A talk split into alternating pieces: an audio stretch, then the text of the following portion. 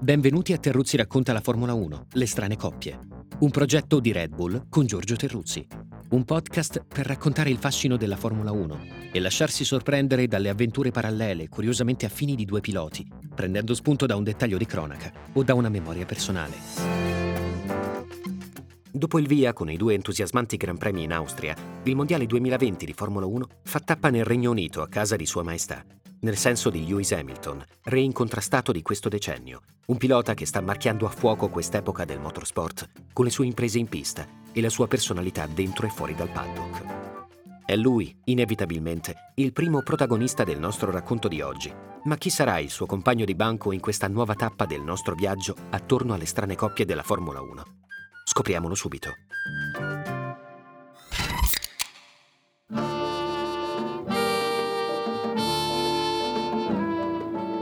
Due nomi pesanti, un racconto per qualche verso inatteso. Protagonisti Lewis Hamilton ed Emerson Fittipaldi. Otto titoli mondiali in due. Il primo nome è notissimo, è il nome che ha segnato quest'ultimo capitolo della storia motoristica in pista, visto che ha vinto cinque dei suoi sei mondiali negli ultimi sei anni, nella comunicazione, vista la straordinaria attitudine a relazionarsi con ammiratori appassionati attraverso un modernissimo utilizzo della rete. Hamilton è una vera star internazionale e trasversale che non perde però la Trebisonda, anzi focalizzato sul suo lavoro, disposto a cercare un miglioramento costante, il che lo colloca tra i veri grandi campioni, quelli che indicano un bel modo di stare al mondo. Emerson Fittipaldi ha oggi 73 anni, fa parte di una tra le più straordinarie famiglie della storia motoristica, è stato campione del mondo nel 1972 e nel 1974. Come Hamilton ha vinto con due team diversi, McLaren e Mercedes per Lewis, Lotus e McLaren per Emerson, che è nato a San Paolo, Brasile, figlio di un giornalista sportivo, fratello di Wilson, buon pilota pure lui, zio di Christian, che corse in Formula 1, nonno di Enzo e Pietro, giovanissimi e promettenti. Non solo, sua figlia Tatiana ha sposato il pilota italiano Max Papis. Insomma, un coinvolgimento totale per un uomo che ha saputo vincere in Formula 1 e nelle gare di Formula Indy, protagonista di una lunghissima avventura veloce.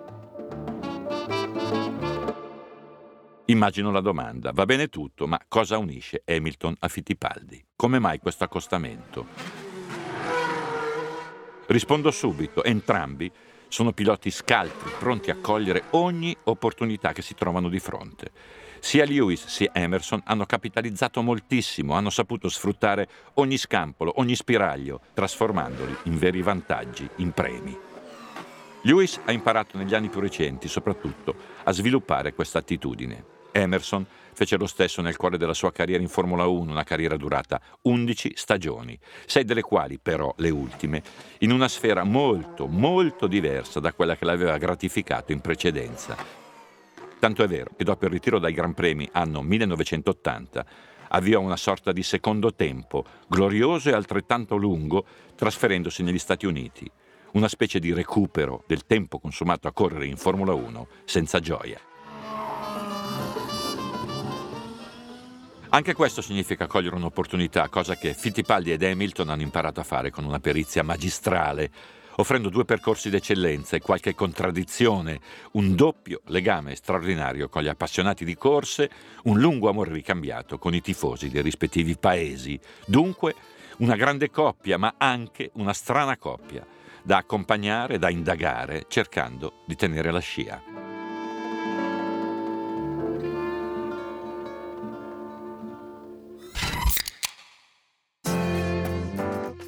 Lewis Carl Davidson Hamilton nasce a Stevenage, 50 km da Londra, il 7 gennaio 1985, da madre inglese e papà di origine caraibica. Proprio gli sforzi del padre Anthony, che si indebita per farlo correre nei go-kart, permettono a Lewis di avvicinarsi al motorsport e di mettere in mostra un talento cristallino prima nei kart, appunto, poi in Formula 3 Euro Series e in GP2, campionati che Hamilton vince dominando tra 2005 e 2006.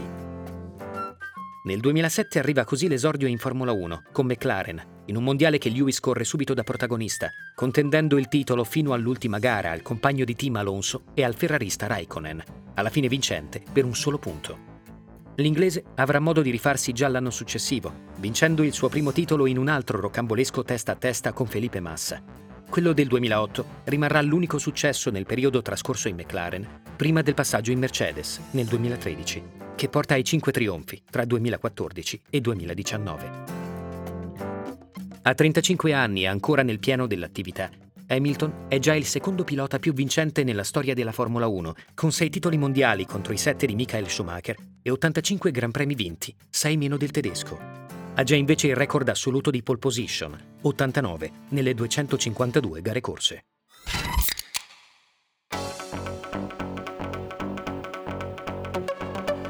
Nell'immagine che offre oggi Lewis Hamilton, molto appare qualcosa viene celato.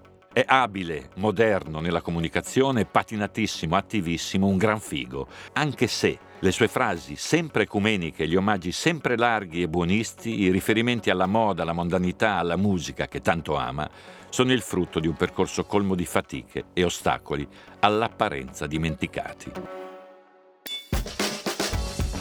Era un bambino vessato dal bullismo, un bambino nero in Inghilterra, cresciuto in una famiglia tutt'altro che agiata, tra genitori separati.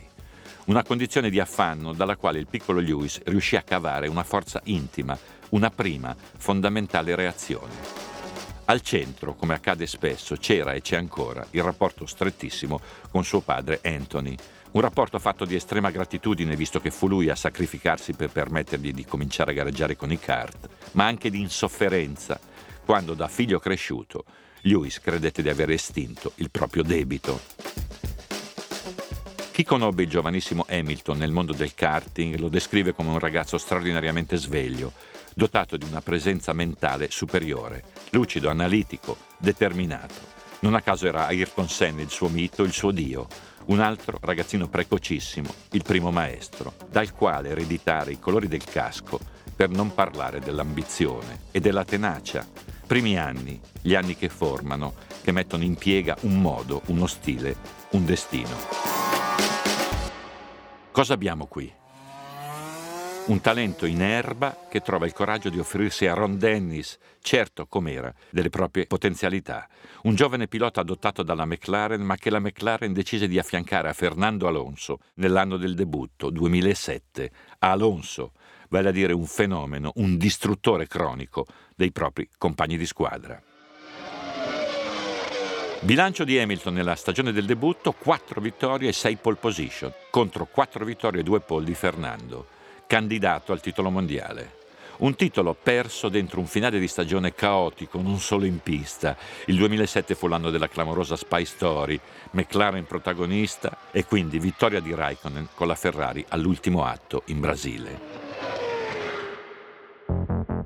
Il suo motto, Never Give Up, mai mollare, da questi contraccolpi è nato il 2007 come un traguardo raggiunto, come la prima consacrazione, ma anche come una lezione dura, stereofonica, da mandare a memoria per sempre. Mai mollare, ma certo. Abbastanza per andare a prendersi l'anno successivo quel titolo che avrebbe voluto nella stagione dell'esordio, mondiale 2008, agguantato negli ultimi metri, una manciata di secondi sulla pista dove 12 mesi prima aveva masticato amaro, battendo la Ferrari quella di Felipe Massa, alle prese con una illusione tanto breve quanto dolorosa. Non solo, nel percorso di Hamilton compare una lucidità abbinata all'opportunismo molto rilevante, ciò che l'ha portato a traslocare il Mercedes, anno 2013, in piena epoca Vettel, Red Bull, con l'idea di investire su un futuro di segno diverso e la voglia di lavorare al massimo per concretizzarlo.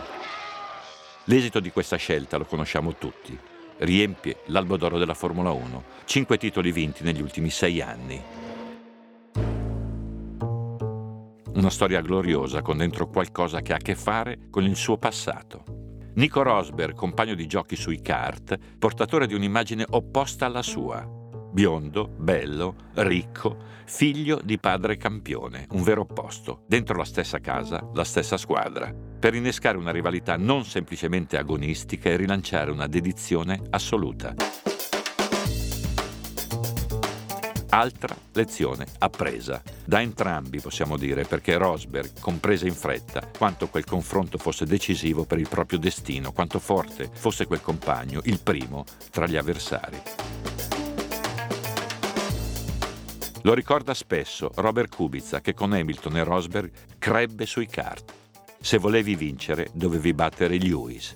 Per Nico un imperativo, una salita irta da affrontare, raccogliendo ogni grano di energia, Così, il titolo iridato vinto da Rosberg nel 2016, con immediato conseguente ritiro dalle corse, è valso come un insegnamento e allo stesso tempo come un riconoscimento per Lewis. Ciò che conta guardando Hamilton oggi è la sua crescita mai interrotta, un atteggiamento che l'ha portato a stravincere con una macchina strepitosa, ad arrivare secondo quando vincere non si poteva, a tenere la barra dritta quando un avversario si presentava in pista attrezzato meglio di lui. Vettel, per esempio, battuto nel 2018, nonostante la stoffa di quella Ferrari. Lewis ha mostrato una volontà costante, presentarsi in una forma perfetta a chi arriva sulla scena con l'idea di dominarla Abbastanza, ora, per incutere rispetto assoluto a gente come Verstappen e Leclerc, alla loro fame, al loro talento, alla loro voglia. È questo che conta. Più dei post, dei tweet, delle scenette con i suoi cani, del suo rapporto con la musica nera, con la religione. I colori del suo casco hanno abbandonato il giallo-verde-blu di Ayrton, non un tentativo di emulazione, che resta impossibile per molti versi, riuscito per altri. Hamilton ha imparato quasi tutto non ha ancora imparato abbastanza.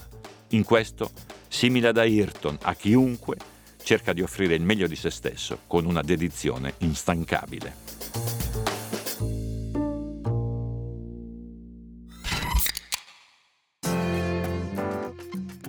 Emerson Fittipaldi, detto Emmo, brasiliano di San Paolo, classe 1946, inizia a correre in moto per poi passare all'automobilismo nel 1963. Dopo i primi successi in patria nel 1969, si sposta in Inghilterra per gareggiare in Formula Ford e Formula 3, attirando presto l'attenzione di Colin Chapman, patron della Lotus, che a metà del 1970 lo fa esordire in Formula 1. Alla quinta gara negli Stati Uniti, il brasiliano va subito a segno e si mostra così pronto a raccogliere l'eredità del compagno di squadra, Jochen Rindt, tragicamente scomparso a Monza un mese prima. Dopo un 1971 reso difficile dai limiti della macchina, Fittipaldi torna protagonista nel 72, vincendo 5 degli 11 Gran Premi e diventando il primo pilota brasiliano campione del mondo di Formula 1. Il bis arriva nel 1974 con McLaren, scuderia con cui Emmo corre per due stagioni, prima di tentare l'avventura come pilota costruttore, al fianco del fratello Wilson. Le monoposto sviluppate dalla scuderia Fittipaldi non si dimostreranno però competitive, consentendo a Emerson di conquistare due soli podi e di non andare mai oltre il decimo posto nel mondiale. Alla fine del 1980 arriva così il ritiro dalla Formula 1, ma Emerson non rinuncia all'adrenalina delle corse. Si sposta negli Stati Uniti per correre nel campionato kart, che riuscirà a vincere nel 1989, anno in cui riporta anche il primo dei suoi due successi alla 500 miglia di Indianapolis. In Formula 1 ha corso in tutto 149 Gran Premi in 11 stagioni, con 14 vittorie, 36 podi e 6 pole position.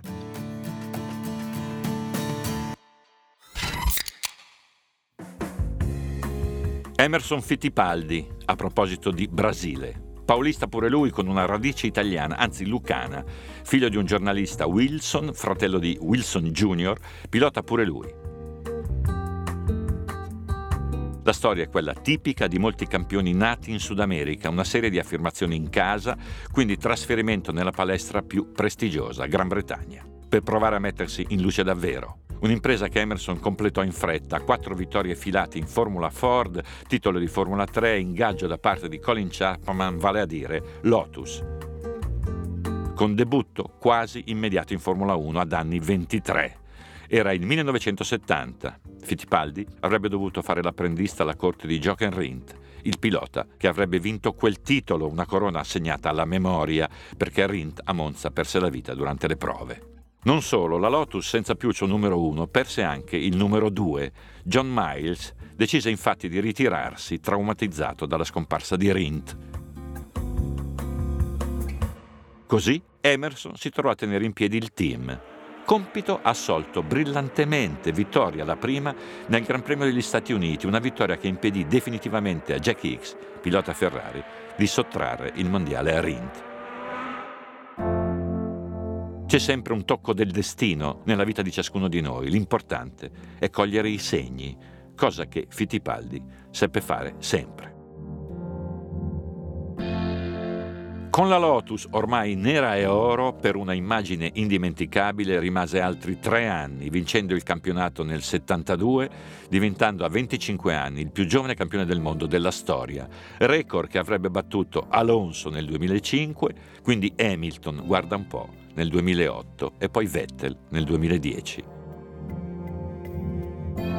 A proposito di Red Bull, Fittipaldi fu l'involontario protagonista dell'incidente che costò a Helmut Marko un occhio e la carriera agonistica in Francia, proprio nel 1972, quando un sasso scagliato dalle ruote della sua Lotus colpì lo sfortunato e promettente pilota austriaco.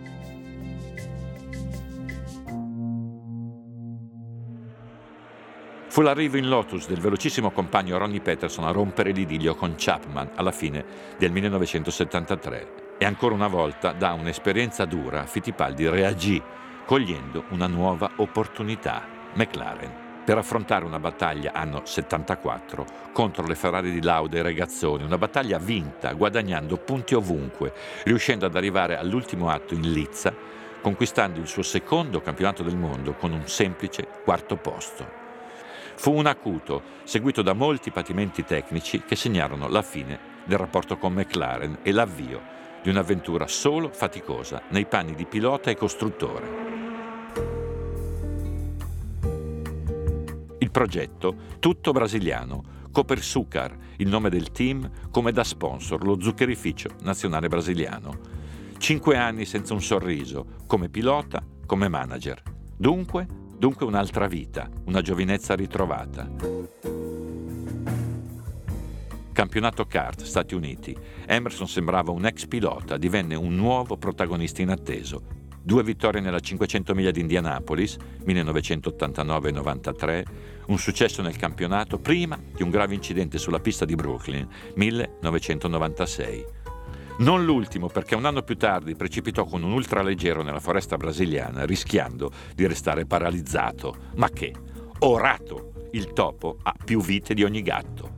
Resta in pista, pronto a ricordare e raccontare, ancora oggi, con quel sorriso largo al pari dei basettoni, simili ad un marchio indelebile da corsa.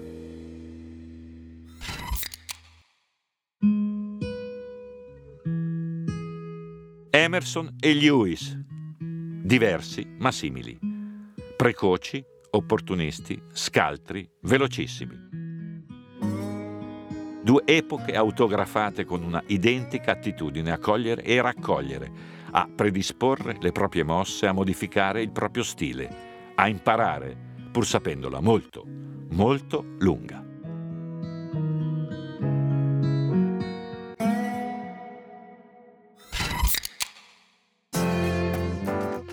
Avete ascoltato Terruzzi racconta la Formula 1, le strane coppie, un progetto di Red Bull con Giorgio Terruzzi.